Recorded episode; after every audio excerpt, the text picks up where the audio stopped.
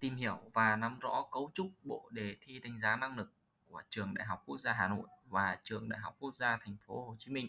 Chi tiết có trong bài viết.